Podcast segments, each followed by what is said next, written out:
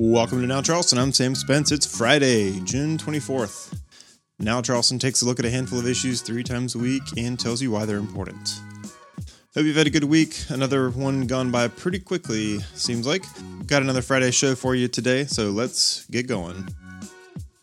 Joe Cunningham rolled out a new proposal Thursday that has people talking. Two words geriatric oligarchy. How a Supreme Court ruling in a case from Maine could impact education in South Carolina.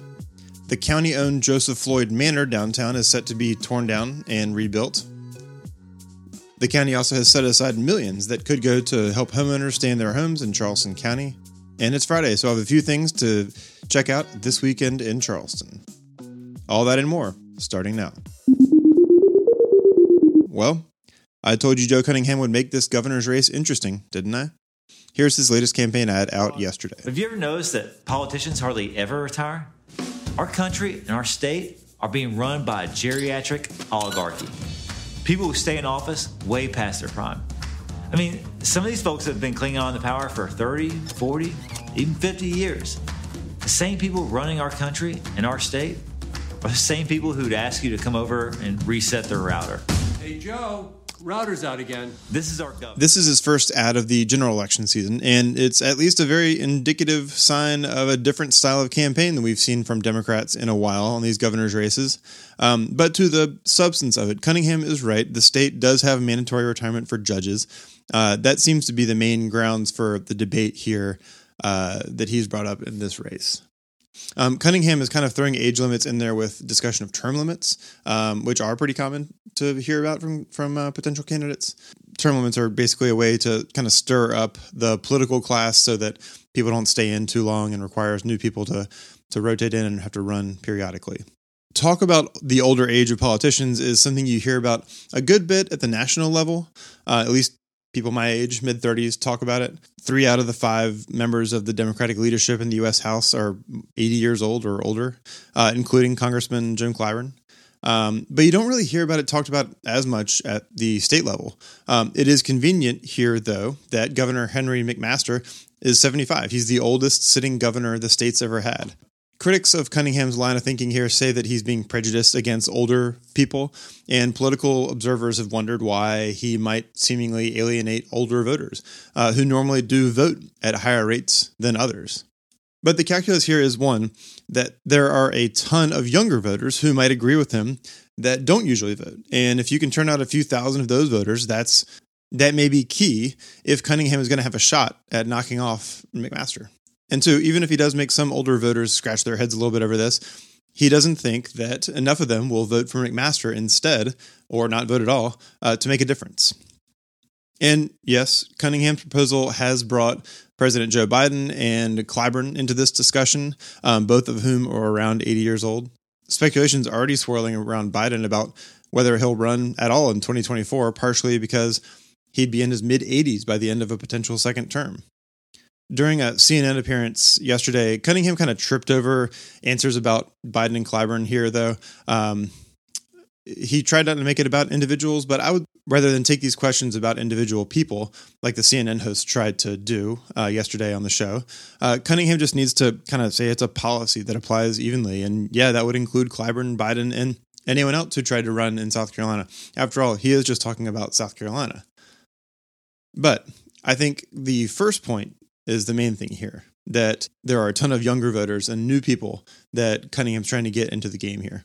Uh, Cunningham came out of the gate when he announced by saying that he was going to decriminalize marijuana. He's obviously not targeting rank and file Democrats. He's trying to get attention of new people, trying to get the attention of new voters to support his candidacy for governor. Will it work? Cunningham's team told me yesterday that reaction's been positive, and part of Cunningham's race is that McMaster doesn't really have any issues to run on. So we'll see if voters are actually interested in a debate on issues here. And we haven't really had one in a governor's race in a while. So we'll see how or if McMaster starts actually campaigning.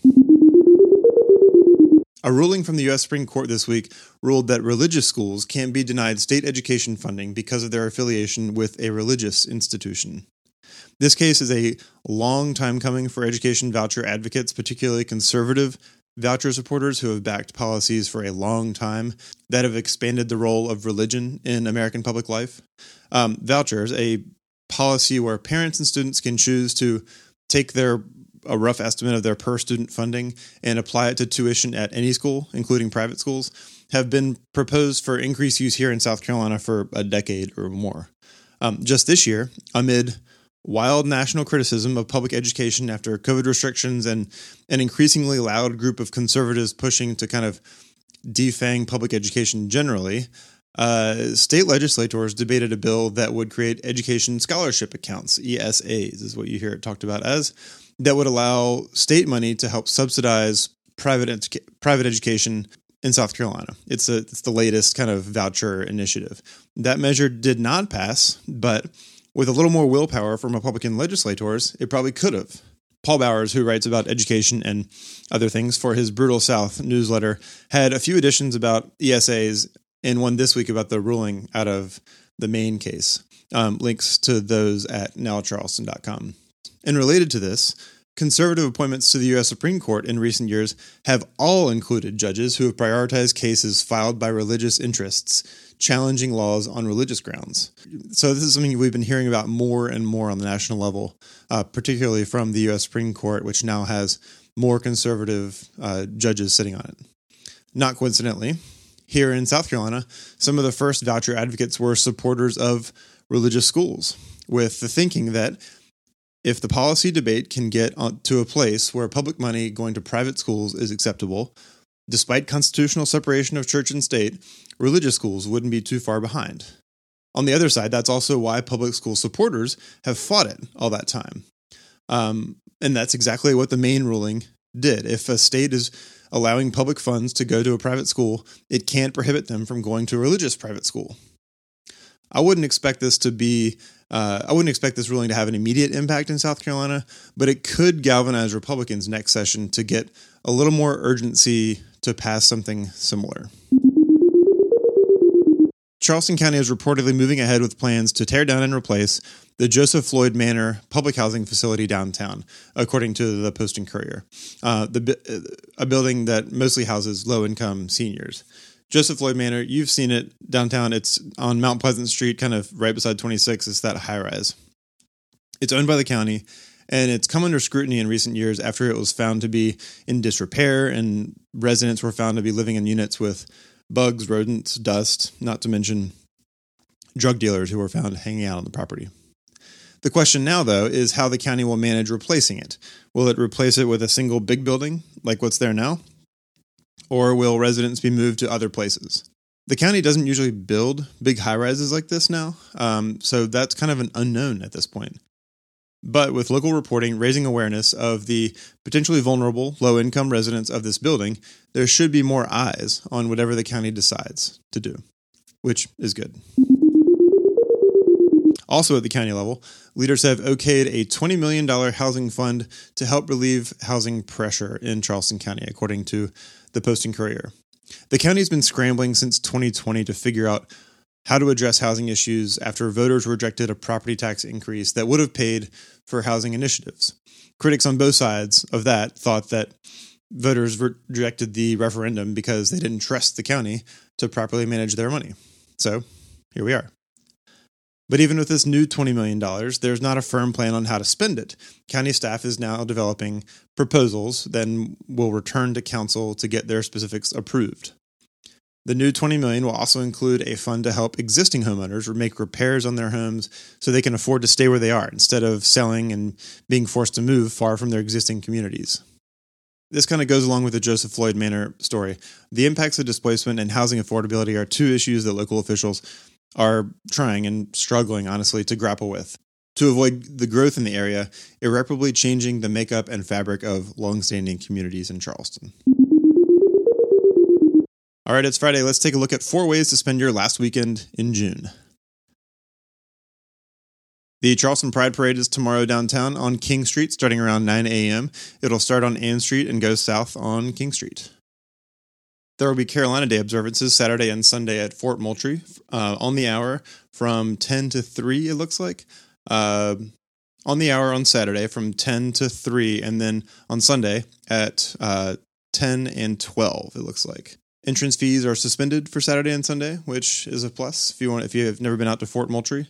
Um, Carolina Day commemorates the Battle of Sullivan's Island in 1776. It's observed on the 28th, but they're doing it over this weekend. The Battle of Sullivan's Island is thought to be the first American victory in our war for independence, and the reason why there's a palmetto tree on the state flag. Of course, there's a link to Nick Butler's Charleston Time Machine episode on Carolina Day at nowcharleston.com. The Charleston Gospel Choir will perform a free concert in honor of Denmark Vesey at Second Presbyterian Church at 6 p.m. on Saturday night. And the RiverDogs are in town all weekend against the Columbia Fireflies. Games tonight at 7, Saturday at 6, and Sunday at 5. The guys had a come from behind win yesterday in the ninth inning with a two run walk off home run with two outs in the bottom of the ninth. Love to see it. That's all I've got for you today. If you have feedback for the show, you can leave a voice message at 843 474 1319 or email sam at nowcharleston.com. If you can rate and review the show in Apple Podcasts or wherever you're listening right now, that's a big help too. And as always, check nowcharleston.com for links and notes from today's show. To make sure you don't miss anything, follow twitter.com slash nowcharleston and instagram.com slash nowcharleston. Thanks so much for listening. I'll be back on Monday with the next Now Charleston.